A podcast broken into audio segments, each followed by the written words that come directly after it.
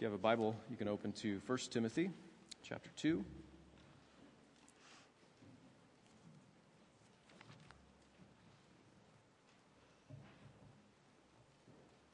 Um, yeah, 1 Timothy chapter 2, verses 1 through 8 this morning. And then, um, so we've been going through a series on worship for six ish weeks. Um, do y'all have the quote from Torrance memorized yet? Um, worship is the gift of participation through the Spirit in the incarnate Son's communion with the Father. I mean, this basically arise, arises directly from um, Ephesians 2.18, which says, For through him, through Christ, we have access in one Spirit to the Father. Um, this is what uh, our worship is. And basically, um, you know, we've been looking at worship in light of that. and we can sum up everything so far, I think, and probably sum up the rest of the series uh, with one word, and that word would be love. Uh, sorry, I didn't ask you for your uh, guesses on that one, but um, we could sum up everything in love, right? I mean, God is love Father, Son, and Holy Spirit. Uh, love, a being in love, in communion forever. And God loved us, and He sent His Son, Jesus, to become one of us, um, to lay down His life for us because He loves us. Uh, scriptures teach us what it looks like to respond to God with love, and our love then must shape uh, and, uh, and enfold um, each other in our worship, right? We, we give consideration to each other. Our worship is shaped by our love for each other. And God's love calls forth our love for Him. God's love enables our relationship with Him. Um, he enables us to confess our unlove, our self love, um, and to, to turn our affections and our love truly toward Him. Um, and our love to God takes the form of offering ourselves to Him, which is um, symbolized and, uh, and, and more in the giving of ourselves, giving of our uh, resources to Him. Um, and this morning, we'll talk about then how love shapes our corporate prayers. Our corporate prayers. Um, maybe by this point in the service, um, you might be familiar enough with uh, the way that our worship goes. Uh, I'm kind of making up a term here, I think, but it's uh, friendly transcendence. I think I'm making it up because I Googled that and nothing theological came up. Um, it was all like weird rock bands or things. I don't know. but uh, friendly transcendence, we hope, is what kind of characterizes our worship, right? Um, we don't want to be so friendly that we lack a sense of God's holiness, His distinctness, the otherworldliness of our worship. Um, but at the same time, we don't want to emphasize that to the degree where we just feel terror and awe and no love and warmth, right? We want friendly transcendence.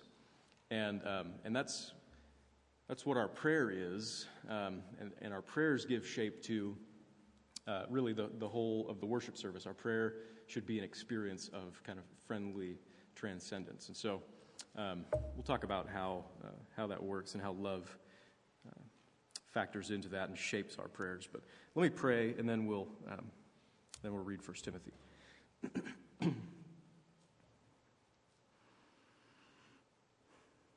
Father, we thank you for your word. Thank you that you have uh, not left us in the dark without a testimony of yourself and your love for us, but that you um, have spoken in various times and in various ways through prophets and apostles, and especially through your Son who is your word to us, the full disclosure of who you are.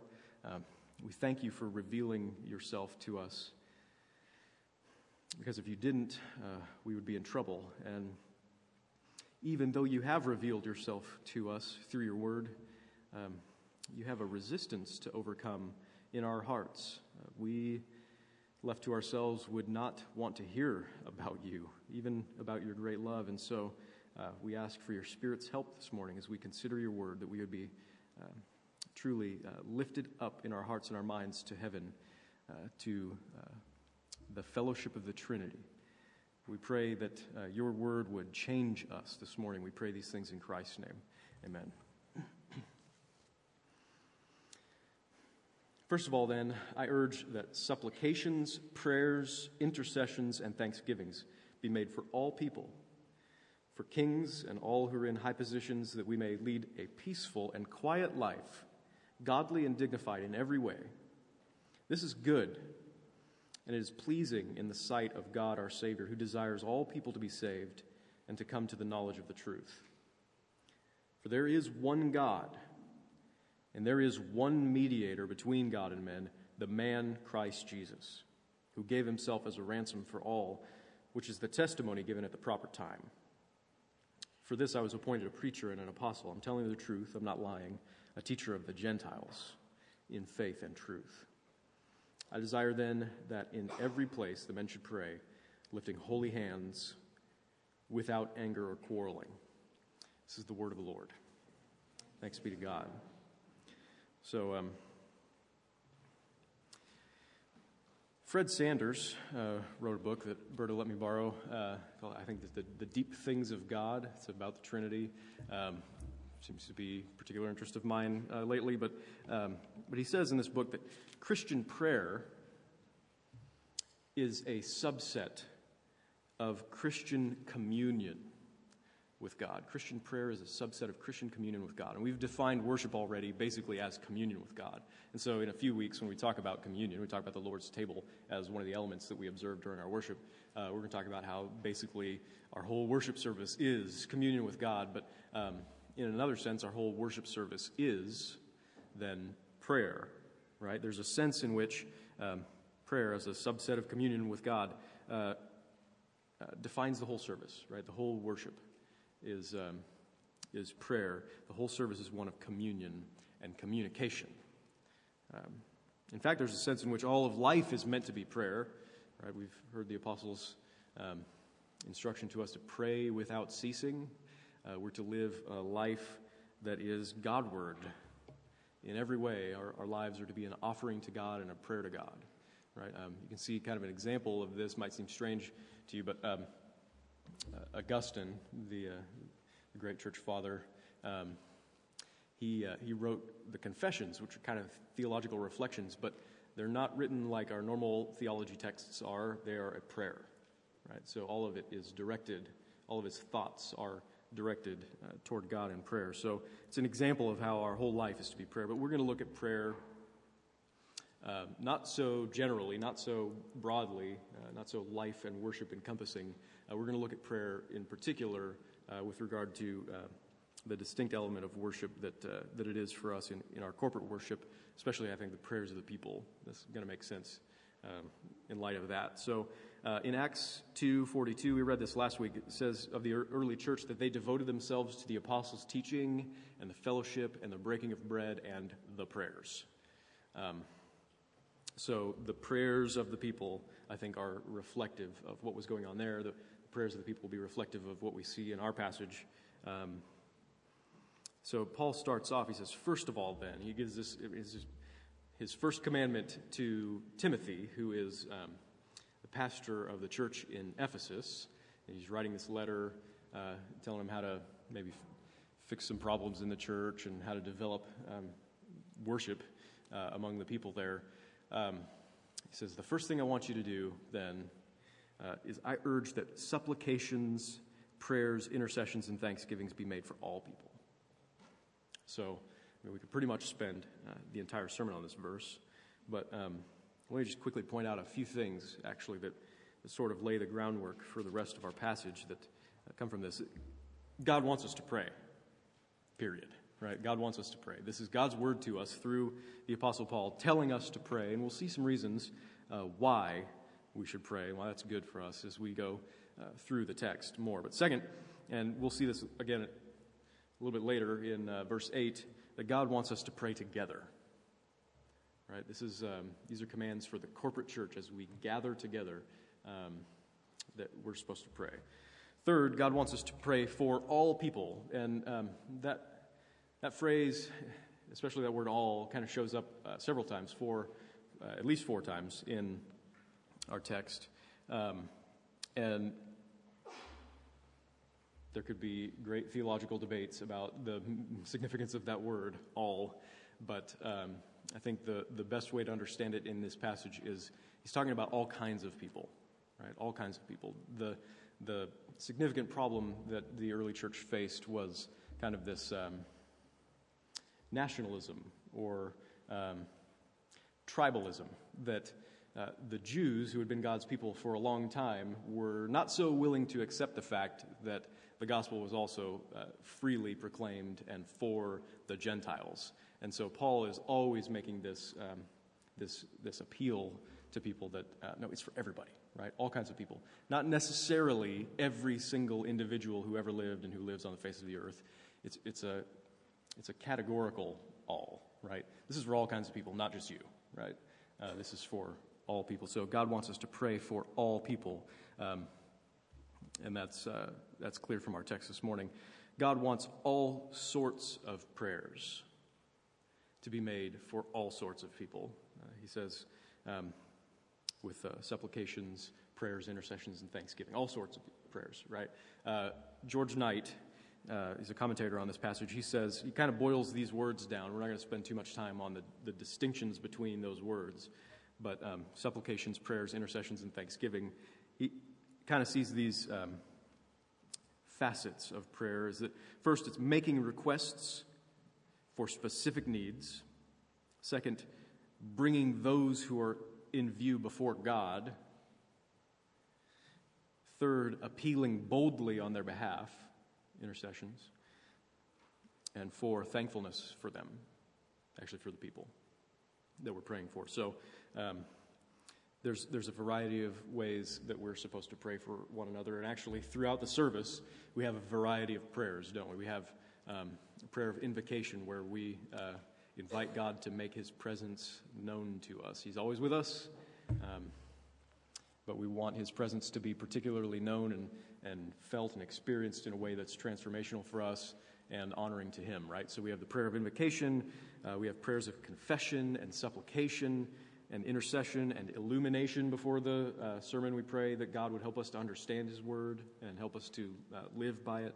We pray sometimes at the end of the sermon for application of it, of the truth, uh, the, the, transformation um, by the Word. Uh, we, we pray um, communion kind of is a prayer, uh, and, and we pray, we especially give thanks during communion. Another word for communion is you know the Lord's table, the Lord's supper, or the Eucharist, which um, Eucharist means Thanksgiving. It's it's actually the word that's in um, in verse one that Thanksgivings be made for all people. So the the Eucharist, the the time of communion, is our prayer. And this last um, this last time of prayer, by the way, has struck the elders of something that we need to emphasize more and uh, give more attention to. We need to do um, a little bit more clearly, and so um, we're going to institute a new practice for us during worship this morning. Um, maybe you've noticed that um, there are certain parts of the liturgy where an elder will stand and lead the congregation, and um, you know we've had that section in the middle, and so kind of informally referring to that person as the the liturgy elder, um, and the liturgy elder uh, generally will be available for prayer uh, in the back corner. Um, during communion. So if you come through the line, or if you don't come through the line, you want prayer, uh, you want to give thanks to God, which would be particularly appropriate during the Eucharist, time of Thanksgiving. Um, you have some desperate needs that you want to pray. You want to maybe even confess your sins again to somebody in particular. Um, if you want prayer, then there will be an elder uh, starting this week um, available for prayer in the back. And hopefully that's not so uncomfortable as having an elder available for prayer in the front. Uh, so, in the back, um, we do all want to pray for one another, and we're glad to see when people request prayer, but we know that maybe it's a little bit awkward for you to be right here in the front row while everybody's walking past you. So, um, so we're going to institute that new practice for us. God wants us to make all kinds of prayers for, um, for all kinds of people. For example, in verse 2, for kings and all who are in high positions that we may lead a peaceful and quiet life, godly and dignified in every way. For kings and all who are in high positions, like, like moms. Happy Mother's Day. Uh, people in high positions. Um, right? He singles out this subgroup of all people. He says, I want you to pray for all people. Um, here's an example kings and people who are in high positions, right? People who have influence. He singles them out because of their influence on the spread of the gospel. Right? He says that, that we may lead a peaceful and quiet life, godly and dignified in every way. That is not to say, um, pray so that the government will just leave us alone, uh, so we can enjoy life without feeling constricted by those who are in authority over us. Right? Um, he says that uh, this is good. Praying for this and, and living this way. This is good and it's pleasing in the sight of God our Savior who desires all people to be saved and come to the knowledge of the truth. So we're not just praying that um, everybody would just get along. We're actually praying that the rulers would facilitate peace so that all kinds of people would then hear the gospel and believe it and be saved. Right? Because God desires all kinds of people to be saved, right? This doesn't mean that the political or social climate has to be just so in order for the gospel to advance, or else it can't happen. Uh, clearly, the gospel has um, absolutely thrived in places where uh, the government itself has persecuted the church. I mean, take, take the um, church in China, for example, which has been, uh, for the last few decades, I guess, uh, existing mostly underground because of persecution. Um, several places in the world where that's common. But for example, the Roman emperors who reigned when this very letter was written, when the, the whole New Testament was written, um, they were not exactly friendly toward Christians. Uh, but it's recorded for us, um, even in Acts, that Paul himself benefited when he was in Ephesus, uh, which would have been in the memory of the people to whom he's writing here. Um, when he was in Ephesus, the, the Roman magistrates stopped riotings and uh, riots, and they, they've uh, at various points throughout his ministry stopped him from being beaten and um, general chaos. Right? They're they're facilitating peace in a way so that uh, communication can actually take place. The gospel can actually uh, advance. So Paul's telling Timothy and the church in Ephesus under his care to pray for those whose job it is to maintain civil order. Right? That's their job. That's what God has been um, he's given them authority to do is maintain civil order. Now, John Stott points out that this was a rem- remarkable instruction since at that time no Christian ruler existed anywhere in the world. Right? We're not just praying for Christian rulers, we're praying for all rulers. Um, so, our first instinct when it comes to our government should not be to complain that they're not living as Christians. It should not be to complain that they're not doing things the right way, which oftentimes just boils down to our way. Um, right? We're not, that, that shouldn't be our first instinct. Our, our first instinct should be to pray for them so that they will facilitate conditions that are agreeable to the spread of the gospel. It doesn't have to be perfect, just not anarchy would be helpful, right? Um, and that, that's what uh, the prophet Jeremiah uh, it says in uh, Jeremiah 29, verse 7, God instructs Israel, who's been um, taken into captivity. He says, Seek the welfare of the city where I have sent you into exile. Seek the welfare of Babylon. Babylon, which is always given as the, the most hideous example of a human city in its rebellion and autonomy from God, right? Seek the welfare of the city where I've sent you into exile and pray to the Lord on its behalf. For in its welfare, you will find your welfare. That's, that's what Paul is encouraging us to do. um, Clement of Rome, uh, kind of one of those early bishops, end of the first century, uh, wrote a letter to the Corinthians. I think he wrote a couple letters, letters to the Corinthians, but uh, the first of which he offers a prayer in this vein. He says, Grant them, Lord, health, peace, harmony, and stability, so that they may give no offense in administering the government you've given them. Right. so we're to pray for the good of the world, not against the world. Right? We're to pray for the good of the world. And ultimately, we do that as we pray for God's kingdom to come.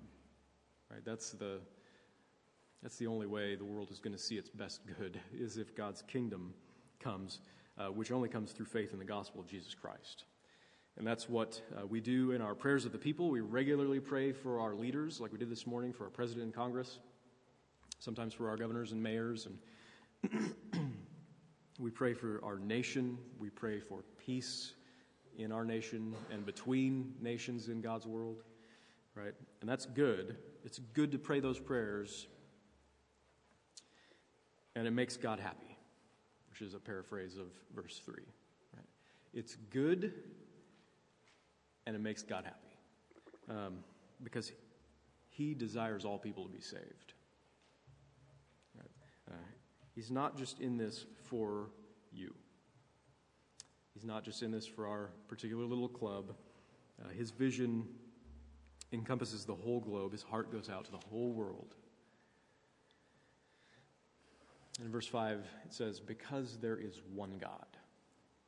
There is one God. There is not, as people everywhere and throughout history have uh, always assumed, there is not a particular God for a particular people group and a different God for this people group, or a whole host of gods for this people group, right? If anyone's going to be saved, it's because they've come into a relationship with the one true, only God. There is only one. He's the only one out there. There's no other choice.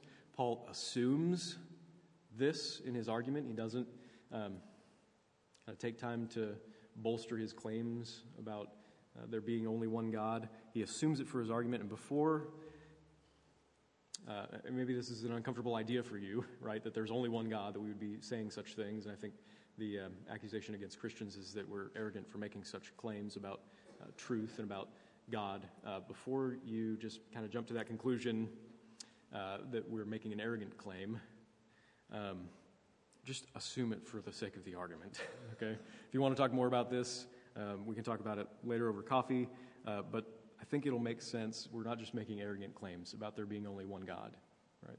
This is, um, this is important for us to understand as the, uh, the basis for our prayers, the basis for our evangelistic prayers. He's the only God out there. There's no other choice. And that means if people have not heard about Him yet, they're going to need to hear about Him. And so we, we need to pray to that end right? And there's only one way to God, and they're going to have to hear about that too. Right? So it says in uh, end of verse 5 and in verse 6 there's one mediator between God and man, the man Christ Jesus who gave himself as a ransom for all. Right? So um, there's only one God, there's only one go between, right? There's only one way for anyone to be reconciled to this God, and that's through the mediator who is both God and man. He's both divine and human. Jesus Christ is the Son of God. He always has been, he always will be. Second person of the Trinity, and he became a man in order to redeem fallen humanity, to give himself as a substitute payment, as a substitute ransom, to purchase us back from sin, from death, and from God's wrath, from hell, and to purchase us for God and life and obedience and for eternity. Right? That's the testimony of God's love for the world. That's the gospel that Paul preached. That's the message of Christ that we preach because the whole world needs to hear it. Right? That's what this text says.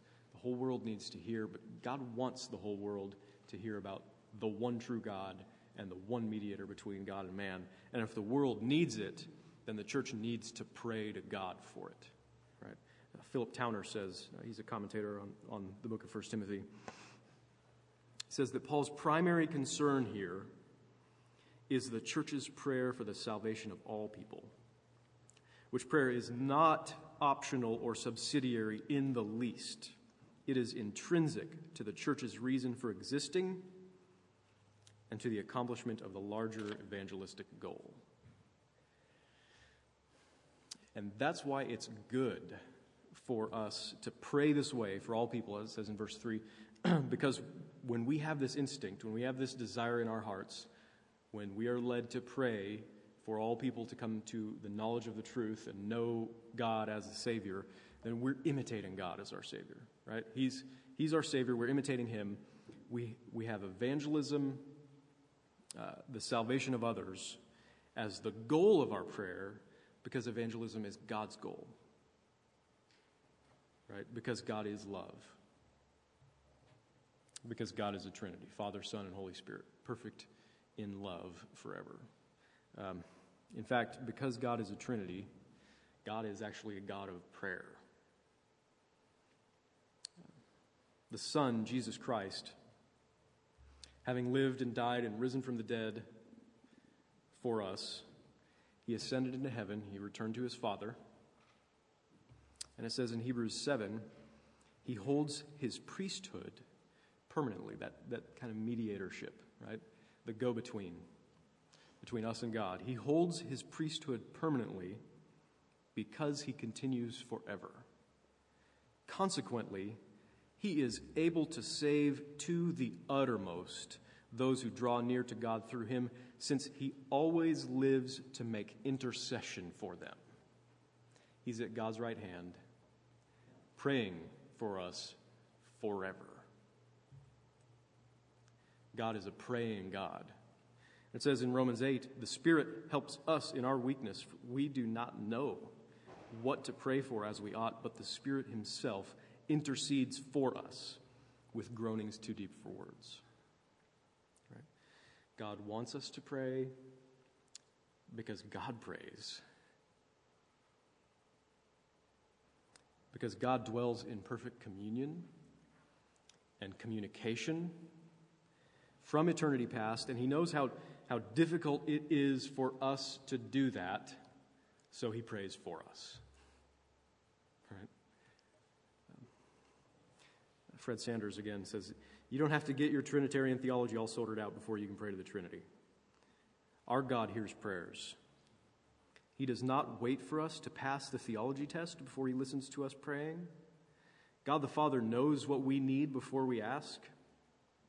God the Son is a high priest who can sympathize with our weakness, giving us confidence to draw near to the throne of grace. And God the Spirit knows how to pray even when we do not, interceding for us with groanings too deep for words, whether or not we understand the doctrine of the Trinity. God has his Trinitarian theology in good working order long before we show up. The possibility of praying in a more Trinitarian way is all promise and no threat, all invitation and no danger. So, what we're doing when we pray, especially when we pray corporately, right, together, especially when we pray evangelistically for the sake of other people to come to a knowledge of God through Christ, is we're joining in with what's been happening since eternity past and with what will continue to happen into eternity future. We're entering into the very life of God. We're sharing God's love we're sharing God's mission. We have an outward face, even during our prayers.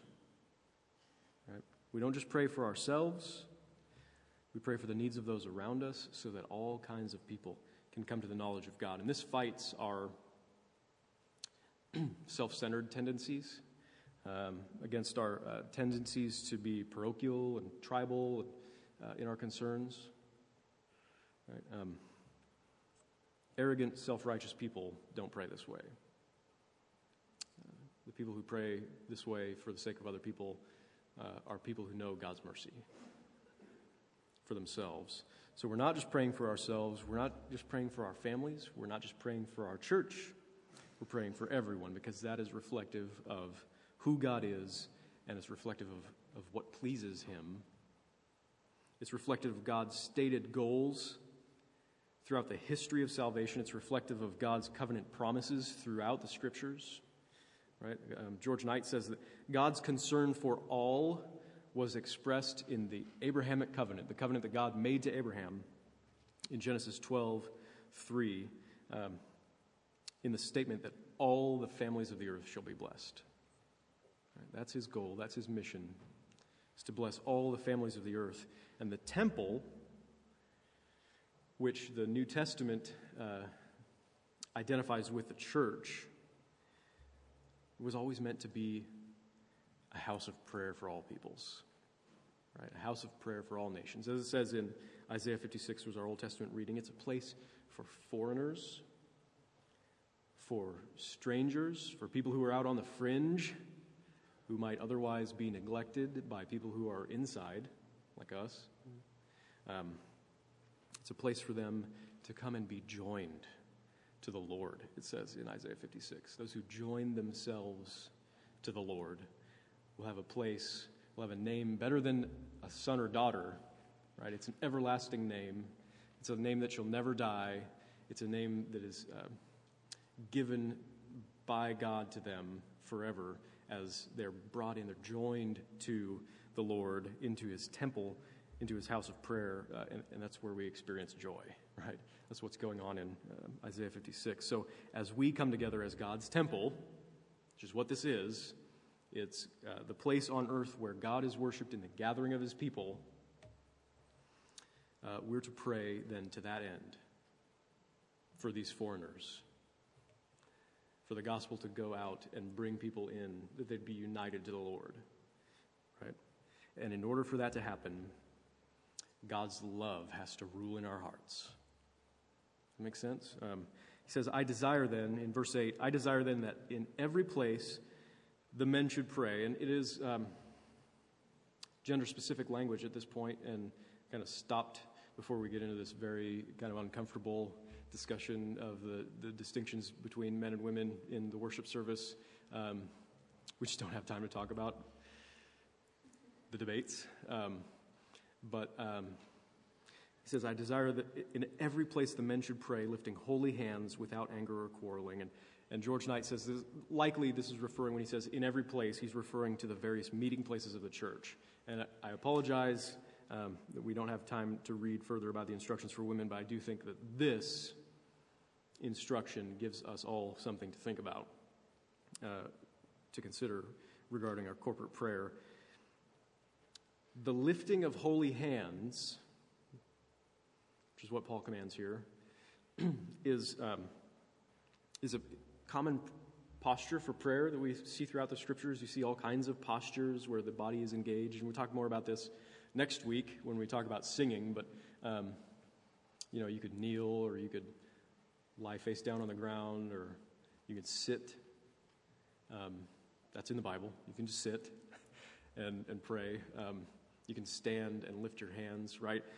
But the lifting of holy hands is more than just, um, just a posture for prayer. That's, it's not the only reason why Paul's referencing it here. Hands, um, this is common to our experience too, they're, they're symbolic for the offering of one's whole life to God, right? Um, what we do with our hands is symbolic of our lives and our service and um, what we um, present as worship to God. It said in the, um, the psalm that we read uh, for our prayer earlier this morning, the prayer of invocation, Psalm 24, um, verses 3 and 4 ask, Who shall ascend the hill of the Lord? Who shall stand in his holy place, which is like here? He who has clean hands and a pure heart. Um, and ultimately, this is a picture of Jesus Christ who has ascended into the holy place, the only one truly ever to have clean hands and a pure heart. But it's, it's, um, it means us too, who come to God, who ascend into heaven ourselves through faith in the mediator who is our representative, right? Um, so we are to pray then, not just with hands that have been washed in a bronze laver on the way into a temple where we're going to sacrifice some animals. We're to pray with holiness of life. Uh, and that's holiness of our inner life and the outer dimensions of our lives, right? Our whole life is to be holy. And that's what's symbolized here when we pray for the salvation of other people, right? And Paul singles out anger and quarreling, says, without those things, right? Don't pray with those things going on among you. Uh, he singles those out as antithetical to the proper attitudes for such prayer. And that makes sense, doesn't it? Um, John Stott says, It is obviously inappropriate to approach God in prayer if we are harboring resentment or bitterness against Him or other people. As Jesus himself insisted, reconciliation must precede worship. There's a sense in which, in our hearts, reconciliation has to be happening. Maybe it's not perfected, uh, but we've given ourselves to it. Reconciliation has to precede worship, has to precede prayer. In fact, reconciliation, uh, the bringing together of those who have been um, experiencing disfellowship, disunity, into unity, reconciliation and the desire for reconciliation, love, is what defines this sort of worship. It, de- it, defines this sort of holiness. It defines this sort of prayer. Right? Love, unity, congregational harmony is the great result of God's grace at work among us, right?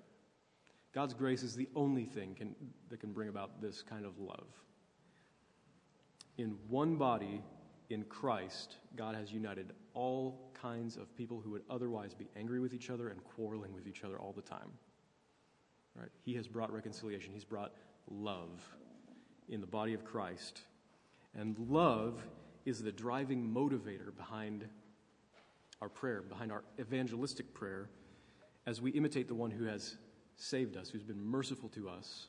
We imitate him in our desiring for that mercy, for that love to be known by other people. Right?